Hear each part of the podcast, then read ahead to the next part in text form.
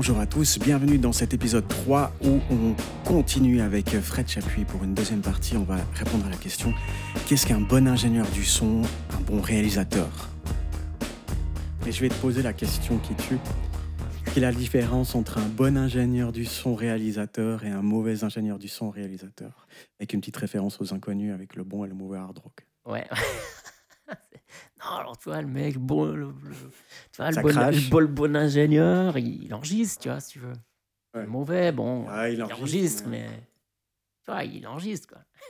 Non, justement, Non, je de que- plaisanterie, ma question Ouais, trêve- trêve de derrière, et plaisanterie. je pense euh, en tant Non, je Euh, pense en que... tant que, que, entre autres chanteurs, c'est quand même quelque chose, surtout quand on arrive pour la première fois en studio, euh, c'est un univers clos qui est pas naturel Ça peut et il faut flippant, délivrer une performance émotionnelle. Mhm. Qu'est-ce qu'à ton avis un bon ingénieur du son réalisateur? Comment il prend en main la personne et qu'est-ce qu'il faut pas faire? Et si nous, en tant que chanteurs, si on est en face puis qu'on est tendu, qu'est-ce qu'il faut faire? Alors moi, je dirais, il faut être... euh, Comme, comme, comme j'aime à le dire, euh, je trouve que le son, c'est 50% de social, quoi. C'est- il faut parce que la technique on s'en fout au début euh, enfin je veux dire c'est son métier quoi ou, euh, à son c'est son métier c'est de faire de la technique mais pas que. Mhm. et puis du coup je trouve que le ce qui est hyper important c'est qu'il faut le mettre à l'aise. Il faut mettre à l'aise les gens euh, parce que ça peut être un peu flippant surtout si on n'a pas l'habitude en plus, on a la pression parce que si on enregistre un disque, ça coûte du, ça coûte du, du- des sous. Ouais, et en puis plus, avec de le, côté temps, argent, euh, ça il faut, il produire, il faut produire, il faut produire. Puis du coup, c'est un peu, enfin, c'est même hyper stressant, quoi. Alors Mm. du coup, je trouve que c'est, moi, je pense que le plus important, avant d'enregistrer une note, quoi, avant de faire un, un, un sound check, c'est d'avoir, euh, c'est de, de mettre à l'aise les gens, quoi. Il faut, il faut, il faut les déstresser, il faut les mettre en confiance. Et puis après, il faut aussi, quand on commence à, à bosser, il faut, il faut, il faut pas commencer à, ram- à ramener sa science, si j'ose dire, sur les, Mhm. sur euh, oui là. De toute façon, les gens, plus ils en savent, moins ils en disent. Et puis, euh, Ouais, et puis il faut, il faut, il faut bosser. En fait, c'est pas, c'est pas, euh, c'est comment dire ça, c'est, c'est un processus où un enregistrement, c'est un processus qui se fait, qui se fait en- ensemble avec les musiciens, les producteurs s'il y en a, l'ingé son. Puis parce qu'il faut pas oublier que l'ingénieur du son, c'est le premier auditeur. C'est, euh, lui qui va entendre Mhm. ce qui sort euh, avant tout le monde. Et ce que je trouve intéressant, c'est que c'est une compétition, mais pas entre les gens, mais pour que en équipe, euh, on arrive à un truc. il faudrait que ce soit Soit un plus que la somme des- des exactement, parties, quoi. Ex- exactement. C'est que c'est que le- l'artiste il a quelque chose à dire et puis mais ce sera jamais.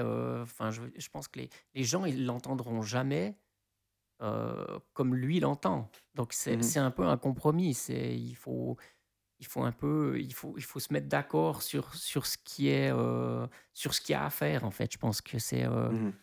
parce que, par exemple, des fois, c'est. Moi, j'ai eu, j'ai eu le cas une fois ou deux où il y avait, je pense à un cas, je devais enregistrer un style qui n'était pas du tout le mien, alors, en l'occurrence du RB. Mhm.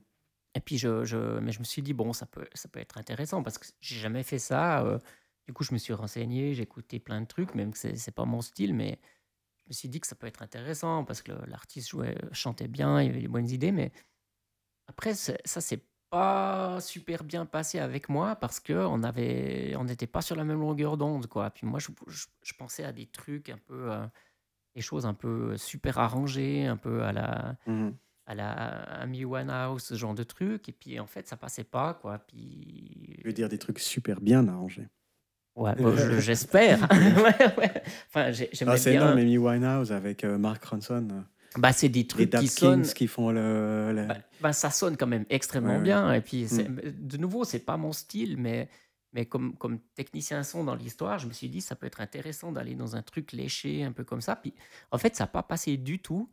Et la fille, qui, la chanteuse, là, elle, a- elle, a fait un, elle a fait un truc avec son groupe, et puis euh, avec des loops, des trucs hyper simples. Puis en fait, bon, moi, très honnêtement, je trouve que c'était moins bien. Enfin, personnellement, j'aimais moins le résultat que ce que je- moi j'avais fait, mais c'est complètement subjectif. Quoi. oui, ouais, il aspect- préféraient faire ça, alors ok, fine.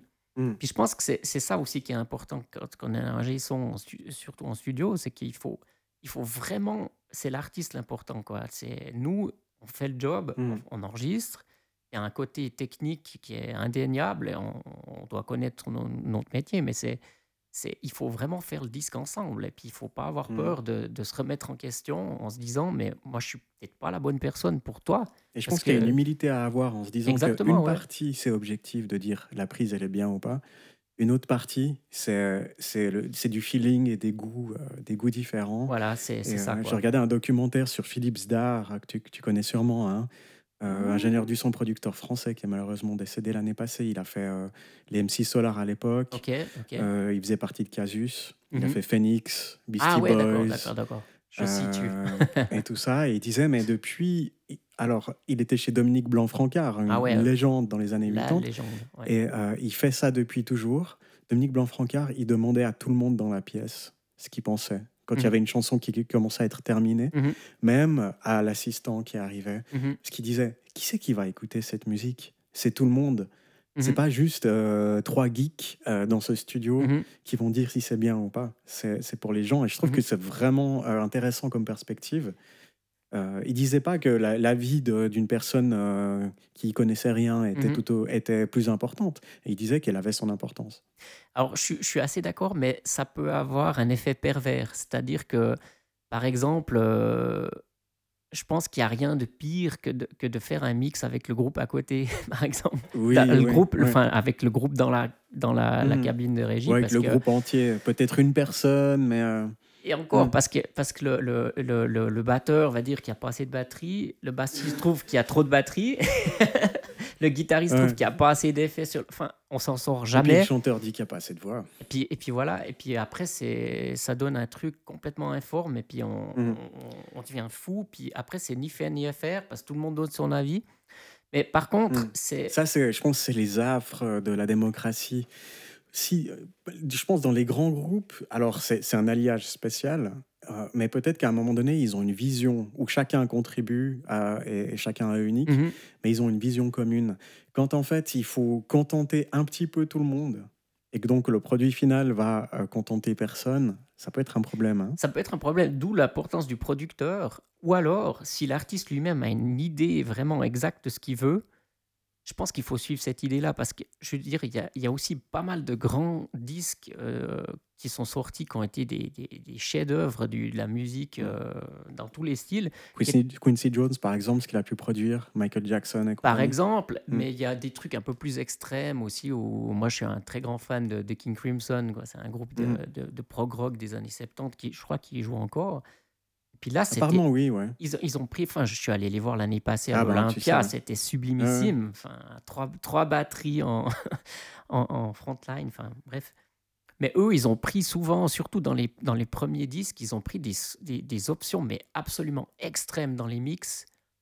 Et moi, je trouve, je trouve ça génial, quoi. Je trouve que ça, ça, ça sonne vraiment bien, c'est intéressant, c'est original. Et puis, mais après, il fallait oser, quoi. Il, fa- il fallait oser prendre ce- ce- ce- cette option de mettre des. Des fois, il y a des, il y a, il y a des guitares folk qui sont hyper en avant, mais vraiment, on, on- enfin, on fait, on fait écouter ça à n'importe quel ingé son, il dirait, ouais, mais il y a trop de folk. Puis, en fait, Mhm. moi, je trouve qu'il y en a presque pas assez. Enfin, c'est, des fois, c'est. C'est en, en prenant des options un peu euh, complètement, euh, complètement différentes et qui sont Ouais. pas dans les canons du Et en faisant fi justement de qu'est-ce qu'il y a à la radio. Voilà, alors Parce que surtout, ouais, finalement, parce quand on que... parlait de, de- de- de- peut-être de disques extrêmement intéressants dans des époques, c'est aussi parce que par rapport à ce qui se faisait, ils ont décidé de faire quelque chose autrement puis d'y aller à fond. Et finalement, c'est devenu des canons ensuite. euh. Alors, je, pense que c'est c'est aussi, euh, comme j'aime à le dire, ils avaient l'é- l'époque avec eux. C'est vrai que moi, j'ai vu des, des trucs de King Crimson, justement, qui faisaient des, des morceaux, mais complètement tarés, à la télévision française en 74. Hmm. Ça, on pourrait pas, quoi. Mais aujourd'hui, c'est fini, quoi. Et Faire des choses pareilles. En plus, ça durait, genre, t'as un morceau de 15 minutes qui se termine par un solo de mélotron. Enfin, aujourd'hui, c'est fini. C'est c'est- on pourrait pas faire ça parce que ça. C'est c'est plus le trend. Et puis, c'est. Ouais, ou je alors- peut-être sur des TV web. C'est plus, alors pas plus sur le Alors, mainstream, mais il y a des choses qui se développent qui sont pas Effectivement, inintéressantes. ouais. Mais ce, que, ce que je trouve un petit peu dommage là-dedans, c'est que justement, c'est c'est le ben, l'internet, il a permis ce genre de choses, quoi. Mais mais du coup, ce, qui est un peu dommage, c'est que au niveau radio et TV, c'est vraiment c'est devenu euh, plus que formaté. Parce que plus personne n'ose prendre de risques, parce qu'il Mm. faut, il faut bien que... Remplir le tiroir il faut Exactement. Puis ça, c'est quand même devenu vraiment extrême. Et puis c'est dommage que, justement, qu'il n'y ait pas quand même un petit bout pour les, pour les, pour les groupes euh, émergents qui ont, d'autres Mhm. idées, peut-être simplement qui ont d'autres idées. C'est peut-être pas forcément des débutants, mais J'ai l'impression que c'est ce qui se faisait un petit peu jusqu'à la fin des années 90 pour les maisons de disques. ouais. Ils avaient des valeurs sûres où ils faisaient leur argent, et puis eux, ils prenaient des risques sur des choses Mais exactement, qui leur même, plaisent. même, ouais. Et j'ai l'impression que c'est plus le cas maintenant. C'est, euh, Ben, ils vous le disent au groupe, allez-y, faites votre Mhm, truc, et puis quand ce sera assez, vous aurez assez de succès et donc de cash qui peut entrer, mhm. eh ben là, ils arrivent, et tac, Ben, c'est exactement ça, en fait. C'est Mm. presque le. C'est presque l'inverse de ce qu'on faisait à l'époque, quoi. Que, que c'était, euh, c'était les, les maisons de disques euh, mettaient tout- toutes leurs billes sur un groupe, et puis euh, genre Floyd, Doors, et enfin pour les, les, tout, les tout gros. et puis même des fois, le, le- le studio se construisait en fonction du groupe, quoi. Les Doors, c'était ça. Avec Electra, ils ont construit leur, leur, leur production, ils ont construit les bâtiments exprès pour les Doors parce qu'ils savaient qu'il y avait du fric à se faire Mhm. mais, mais que ils, ont eu cette chance incroyable de pouvoir développer aussi la technique, parce que dans les années 60, c'était pas encore euh, topissime. Ah, Ça sonnait génialement bien, mais il fallait. N'oublions un- pas que la plupart des années 60, c'est sur quatre pistes, Ouais. et huit pistes Et euh, encore, vers des- la fin. oui, oui, Ouais. alors euh, je, pense, je, pense- que. Donc, les- ce qui est prodigieux quand on entend ces disques, c'est que au niveau maintenant, on n'a plus de limite technique, mais à l'époque, Alors à l'époque, fallait bricoler, et puis c'était ça, ça faisait de nouveau, quoi, par rapport à ce qu'on disait avant, c'est qu'il n'y avait pas le choix, il fallait jouer juste, quoi. Mhm. Et puis, euh, mais ça a cet, euh, cet, cet avantage incroyable que tu, tu- arrives avec ton, avec ton groupe où tu es prêt parce que tu as déjà, déjà drillé les, les morceaux Mhm. en, en live. Tu as déjà fait je sais pas combien de. Là, de- c'est un petit peu l'histoire des Beatles, hein, d'une certaine Exactement, manière. Ils sont ça. allés à Hambourg, ils ont joué des heures et des heures. Ils sont arrivés en studio et on peut dire ce qu'on veut, qu'on aime ou pas, quand ils font des harmonies vocales. C'est extrêmement juste. Mais c'est juste, ça tient. Et puis, c'est, ouais. je pense que c'est bon, c'est les Beatles, quoi. Mais c'est, je pense que c'est, c'est aussi, euh, ça aurait pas sonné comme ça s'ils n'avaient pas eu toute l'expérience du, du, du show, quoi. Enfin, du, Mhm. du concert, de, de, du, de tester les morceaux en public et de. Voilà, des heures à jouer, il faut que le public heures, des reste. heures, des Quand ils étaient à Hambourg, c'était des marins qui venaient, il fallait que les gens fallait Il qu'ils restent pour ouais, qu'ils il fallait un peu leur donner. euh, pour euh, faut qu'ils- fallait qu'ils en aient pour leur argent, ça c'est Mhm. clair. Et puis après, euh, puis de nouveau, enfin comme je dis toujours aussi, c'est c'est de nouveau à la fin, il y a quand même le producteur derrière qui, qui met les choses en place, quoi. Et puis que c'est là que tout d'un coup l'alchimie Mm. se D'où passe, l'idée de prendre quelqu'un qui a à la fois de confiance, avec qui on a un bon feeling dès le départ. Voilà, ouais. Et Ou alors qui qui a, a des compris, références. en tout cas, voilà. qui a des références ou qui a compris qu'est-ce qu'on cherche et qui peut peut-être amener lui quelque chose qu'on n'a pas, Mhm. mais dont on est euh, d'accord. Voilà, c'est ça. Il faut être Mm. un peu sur la même longueur d'onde. Puis après, euh, il faut, je pense qu'il faut. c'est- De nouveau, on fait ensemble, quoi. C'est pas un truc euh, où les gens sont dans leur coin et puis qui font leur, leur petit business. Il faut, il faut vraiment faire ensemble. Puis c'est c'est ça qui va faire que c'est qui va, qui va, qui va se passer quelque chose ou pas. Des fois, il se Mhm. passe rien, quoi. Des fois, c'est c'est euh, typiquement Bruce Botnick, l'ingé son des Doors. Il disait quand il a enregistré, ils étaient en train d'enregistrer LA Woman, donc c'est quand même pas rien, quoi. Ouais. Et, et Bru- Bruce Botnick disait mais écoutez les mecs euh, moi je m'emmerde vous voulez pas le produire vous-même votre, votre disque parce que j'ai je trouve ça c'est Mm. je trouve que c'est- Et donc il parlait de la version qu'on connaît tous sur disque. euh, il- Ou c'était une version précédente où ça c'était quand ils étaient en train d'enregistrer. Et puis et puis euh, ben du coup il- il- Botnick s'est retrouvé un peu dans le dans, dans, dans le rôle de juste d'être le technicien son qui faisait playrec quoi parce qu'ils ils avaient euh, les Doors ils étaient ils étaient dans un autre truc et puis et puis du coup Botnick il, il avait plus plaisir comme comme il y avait euh, sur les autres disques où il y avait un truc incroyable qui se qui se créait euh, ensemble ils bossaient vraiment ensemble il disait Il là était comme mis de côté. c'est c'est- enfin, manière. c'est lui qui avait cette impression, Mhm. apparemment. euh, euh, et puis, du coup, ils, a- ils avaient tellement de bouteilles, les Doors aussi, avec le studio, les concerts, parce que, voilà, euh, Elle est Woman, c'est leur dernier disque. Ils avaient de la avec- bouteille, euh, c'est le cas de le dire. Ouais. Enfin, je- J'ai même pas essayé de faire un jeu de mots à deux balles, hein, mais c'est. Effectivement, je vais dire, Morrison, il était un peu au bout. euh. Puis d'a- d'ailleurs, c'est extrêmement intéressant parce que l'album, c'est leur dernier disque qui sonne, moi je trouve qu'il sonne extrêmement bien. C'est pas mon préféré au niveau musical des Doors, mais il est. il- il- ouais, Morrison voulait, euh, voulait avoir un son blues, un peu re- retour au, Mhm. aux, racines, euh, C'est finalement le moment, le moment unique recherché dont tu parlais avant, qu'on recherche ça, quoi.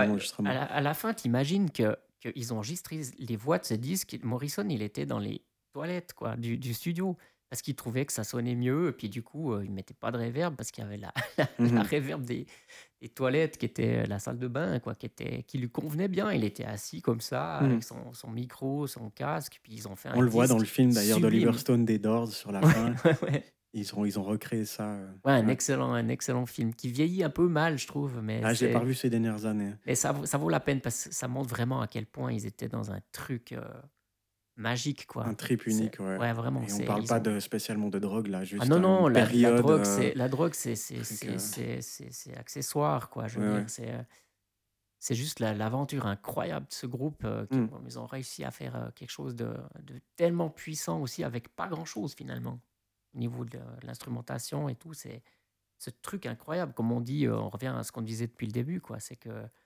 il y avait les bonnes personnes qui se sont trouvées au bon moment. Ils ont Mhm. créé quelque chose d'incroyable. Et puis, euh, Et je pense que c'est l'exemple vraiment euh, ultime.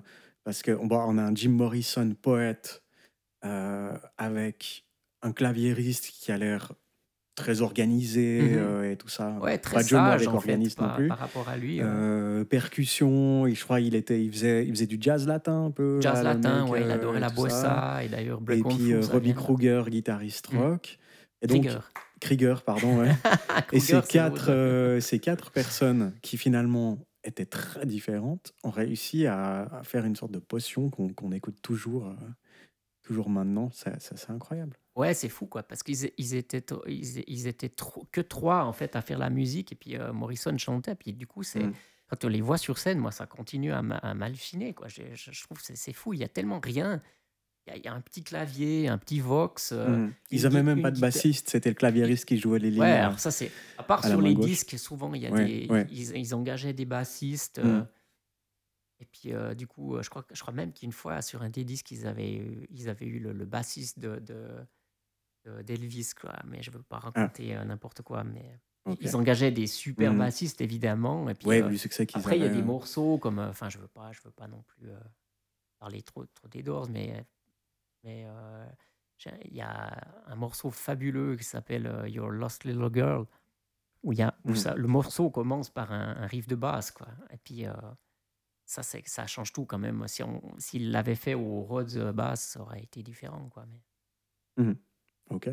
Puis bah, pour, bah, pour terminer, euh, on va, on va peut-être parler un petit peu de ton parcours. Mhm. Euh, comme je disais en tout début de, de l'épisode, tu es à la fois ingénieur du son et musicien. Euh, si tu devais résumer, bon, c'est des années des années, en- juste en quelques mots, un petit peu ton parcours. Alors, ben, moi, j'ai toujours été dans le son, enfin, c'est ma passion depuis toujours. J'ai, toujours écouté de la musique, même que j'étais pas forcément. J'écoutais pas avec mes parents, ils, éc- ils écoutaient de la chanson française, euh, des trucs comme Michel Sardou et tout. euh. donc, j'étais pas spécialement euh, dans, dans un climat musical très, très, très pop rock, mais enfin, j'ai toujours écouté des, des kilomètres de musique dans tous les styles. Quoi. Je, suis un passionné de musique ancienne, de musique de la Renaissance. Enfin, j'ai, j'ai toujours beaucoup utilisé, de, enfin, beaucoup, je dirais, écouté de musique. Et puis, et puis euh, j'ai, assez vite eu des groupes aussi comme batteur. euh, J'ai, commencé, euh, j'avais six mois de batterie, j'essayais un peu de me débrouiller comme je pouvais, mais j'avais vraiment envie de, de, faire des groupes et d'enregistrer. euh, c'est, quand j'ai commencé à avoir, commencé à avoir un peu 2 trois, deux, trois sous de mon salaire d'apprenti, euh, je, je mettais tout dans les, les micros, le matos son. euh. Tu t'es formé dans le son, en apprentissage? Euh, non, non, j'étais cartonnier à l'époque. Mhm. Donc, genre, rien à voir. Et puis, euh, mais ouais, la musique. Cartonnier avant de cartonner. Ouais, j'espère. Ouais, j'ai jamais vraiment cartonné, mais j'espère qu'une fois, ouais, ça vient. Moi, j'ai l'impression que cartonner, c'est, ça se mesure pas en chiffres, c'est juste d'accomplir euh, ce qu'on a envie d'accomplir. Bah, c'est ça en fait. Puis j'ai- j'aimerais bien une fois, une fois quand même réussir à faire un truc qui, qui, soit suffisamment, euh, disons, qui soit su- suffisamment bien, bien fait pour que, pour, que ça, pour que ça puisse donner quelque chose en, et en concert et en, et en disque. Et, enfin, vraiment réussir à faire quelque chose qui, qui, qui fonctionne. Voilà. Mhm. Peut-être pas qui marche, mais dans le sens qui fonctionne bien, qui tourne bien et puis qui, qui, qui, qui, qui me conviennent, quoi. Mhm. Mais euh, bon, voilà, j'ai été, euh, été tout le temps, en fait, dans cette, euh, dans cette ambiance. Enfin, j'ai toujours écouté de la musique. Puis après, j'ai mais j'ai beaucoup bossé. euh, ouais, j'ai bossé à Frisson comme son- sonorisateur, enfin, un peu dans les salles du, du coin, à Fribourg. J'ai assez vite commencé à un peu à, Vous faites de la musique tâter le aussi. terrain. Ouais, ouais, J'ai un copain Jacques, Jacques Berisfield, euh, qui Ouais. jouait dans James Brain à l'époque. Tu étais venu Ah oui. faire le son. Oui, Et c'est vrai que le son était incroyablement bien. Mais en fait, t'es arrivé, Merci. t'as fait le son, et le concert est terminé, et t'es parti. Et Jacques voulait savoir qui t'étais pour te, te, Ah ouais? te, te, te réengager, et il t'avait appelé le, le mixeur secret, ou je sais Ah plus ouais comment. euh, Ah, je me souviens pas de ça. euh, et euh, bon, bah, après, on a retrouvé ta tasse, ta, enfin, ta tasse, ta trace, manifestement. Ouais. Et, euh, et c'est vrai, c'était un concert qui avait eu lieu juste au-dessous de l'hôtel de ville, dans les jardins de l'hôtel de ville, Ah ouais, ouais, en plein air. D'accord, Et et t'étais là pour le concert, tu leur as fait le son. C'est- Il y avait Jacques Berisfield, Philippe Beuglin, qui depuis a fait euh, du reggae. Je sais pas si tu te souviens de oh, lui. je me souviens pas de ça, désolé. euh. Non, non, c'est pas grave. C'était, mais Je me souviens du groupe, ouais, euh, je pense début des années 2000. Ok. Et euh, t'étais le mixeur mystérieux. C'est-à-dire le mec, enfin comme tout ingénieur du son, hein, t'es arrivé, t'es habillé en noir. Enfin comme très souvent dans les salles, le but c'est d'être qu'on se voit. Enfin, on n'est pas censé te voir. Ouais, quoi, voilà, c'est ça. euh, ouais. Et tout On ça. est censé Et puis, m'entendre. du coup, ça faisait vraiment le Zorro euh, qui arrive, qui repart et qui. euh, et voilà. Ouais, ça, c'est. un- ah, je me souviens pas de ça, mais euh, c'est effectivement, c'est. J'ai- j'ai- J'aimais bien un peu toucher à tout et puis euh, faire euh, le maximum pour, euh, pour que le groupe soit, soit Mhm. content. Parce que Et quand je, pense but, ce qui est quoi. intéressant, c'est que je pense qu'il faut pas nécessairement être musicien pour être un bon ingénieur du son, mais ça peut aider. Ah, ça aide, Et ouais. euh, il y a réellement dans ta manière de, de, de mixer, euh, que ce soit en live ou comme ça, c'est la musique. En fait, tu fais des nuances, c'est la musique qui prime. C'est comme Ah, c'est clair, ouais. Euh, t'es comme un des, un des musiciens du groupe parce que tout d'un coup, euh, si à, à la voix il y a quelque chose, tu vas rajouter peut-être un écho pour Mhm. euh, augmenter. Le solo, euh, t'entends, qu'il faudrait que ce soit un peu plus fort. Tu, et c'est, Mhm. c'est musical, tout ça, tu parlais avant. La technique, finalement, elle est là, euh, je pense, pour un technicien, il l'apprend pour ensuite l'oublier, pour pas devoir y penser.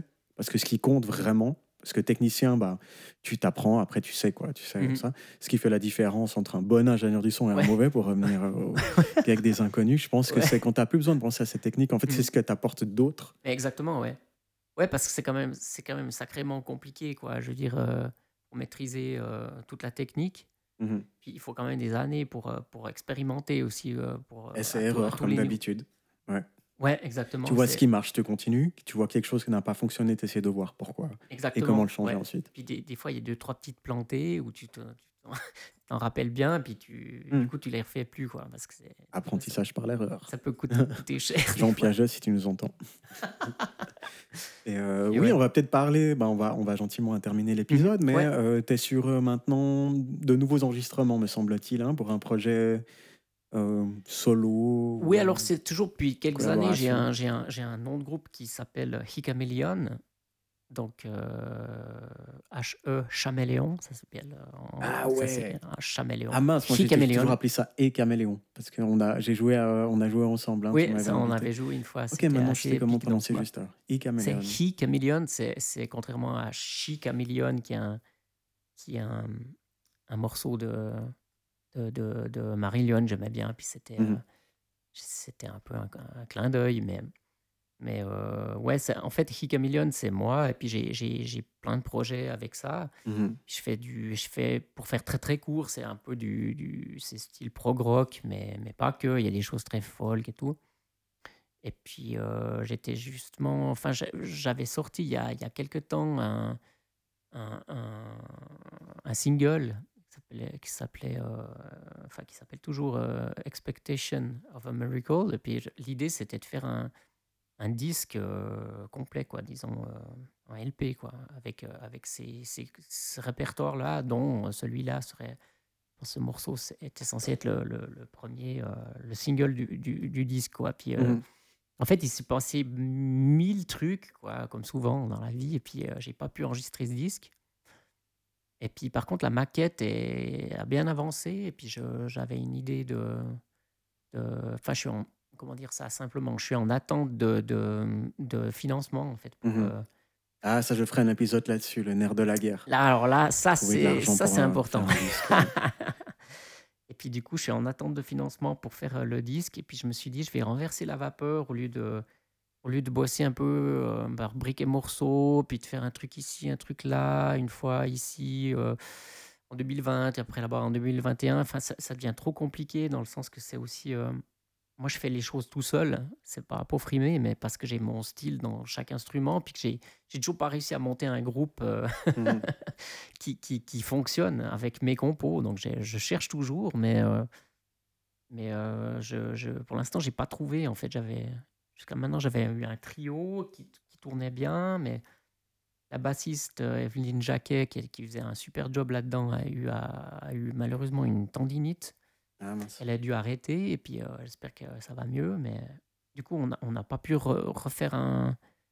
J'ai pas trouvé quelqu'un qui puisse la remplacer, puis, puis du coup, c'est devenu trop compliqué. Alors, j'ai laissé un peu le temps passer, et puis je, je me concentre euh, maintenant sur, les, sur le nouvel album. Ah, des fois, le temps n'est pas forcément un ennemi, hein, de reposer, laisser reposer quelque chose Non, et puis reprendre là, ensuite. Effectivement, puis je pense que là, il y avait, il y avait pas le choix, quoi. Il fallait, il fallait, il fallait un peu restructurer tout ça. Et puis là, euh, là, j'ai décidé de, de vraiment de, si- de nouveau, s'il y a ces moyens euh, un peu financiers, je vais, je vais, je vais aller enregistrer ça en Australie, quoi. Magnifique. Avec, euh, ouais, ouais.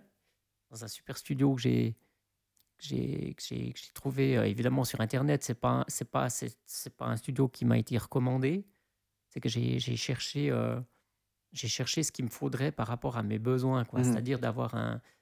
Déjà, je voulais enregistrer dans un pays euh, anglo, enfin pas anglo-saxon, mais en tout cas anglophone, et puis qui soit, qui soit complètement séparé du, du, de la Suisse, quoi. Parce que j'ai- il faut. que- j'ai- Tu as Moi, j'ai besoin comme un petit peu de te...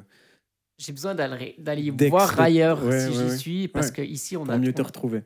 Ouais, il Une faut. manière ou pour trouver euh, Je pense que là, le ton toit intérieur, comme diraient nos, nos amis New Age. Ouais, ouais, ouais, c'est- Il faut sortir de Ouais, c'est peut-être c'est peut-être pas c'est peut-être en fait ça comme tu dis c'est Mais je pense que c'est très spirituel de faire un disque. hein. ah ouais mais Je dis complètement pas religieux, mais... euh, Jo- Jo- ouais, Johnny Cash disait euh, il disait que c'est quand on enregistre un disque puis qu'après on regarde tourner la banque c'est presque une, une expérience religieuse mhm.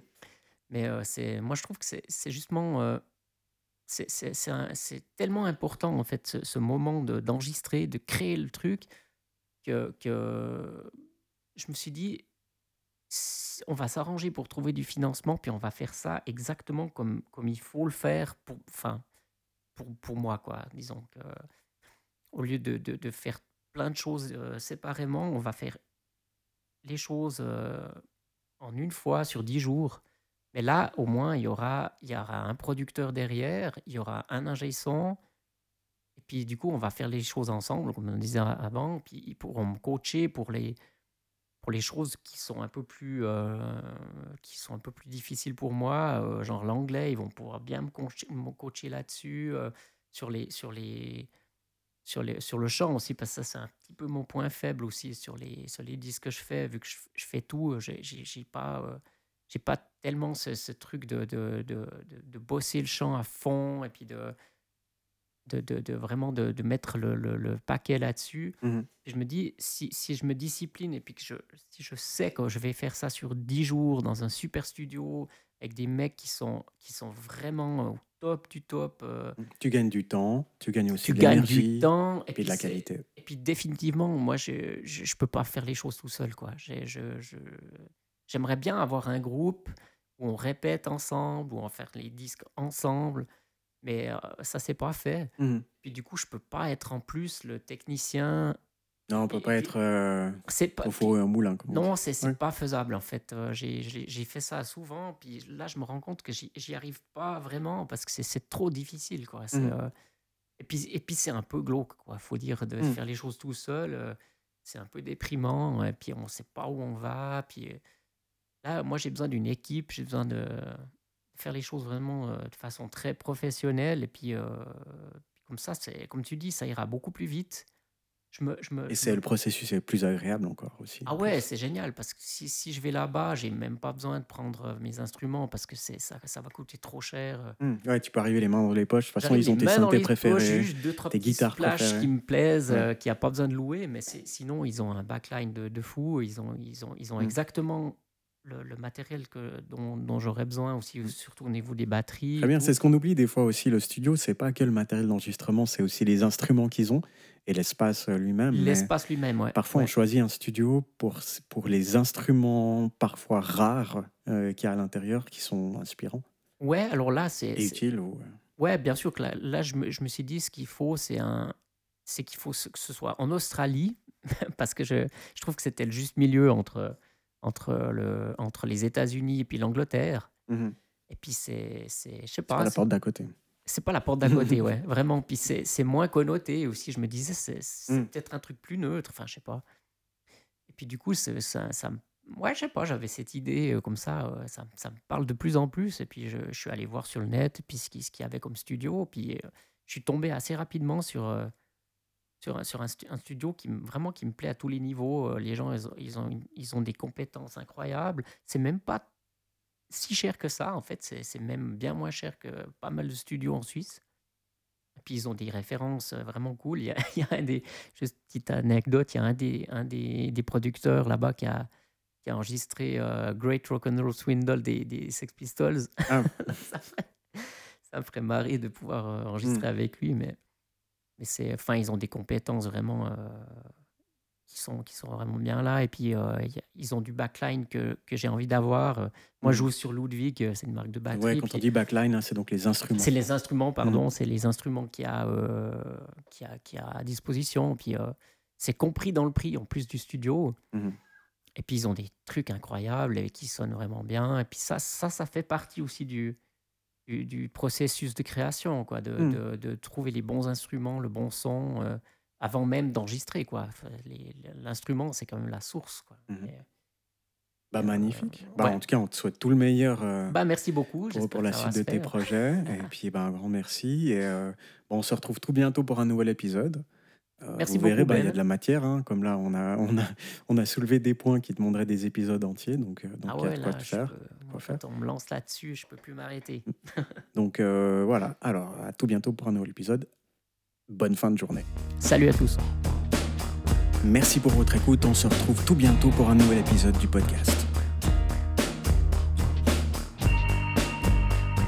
Nothing will ever do, nothing will ever see, nothing will cover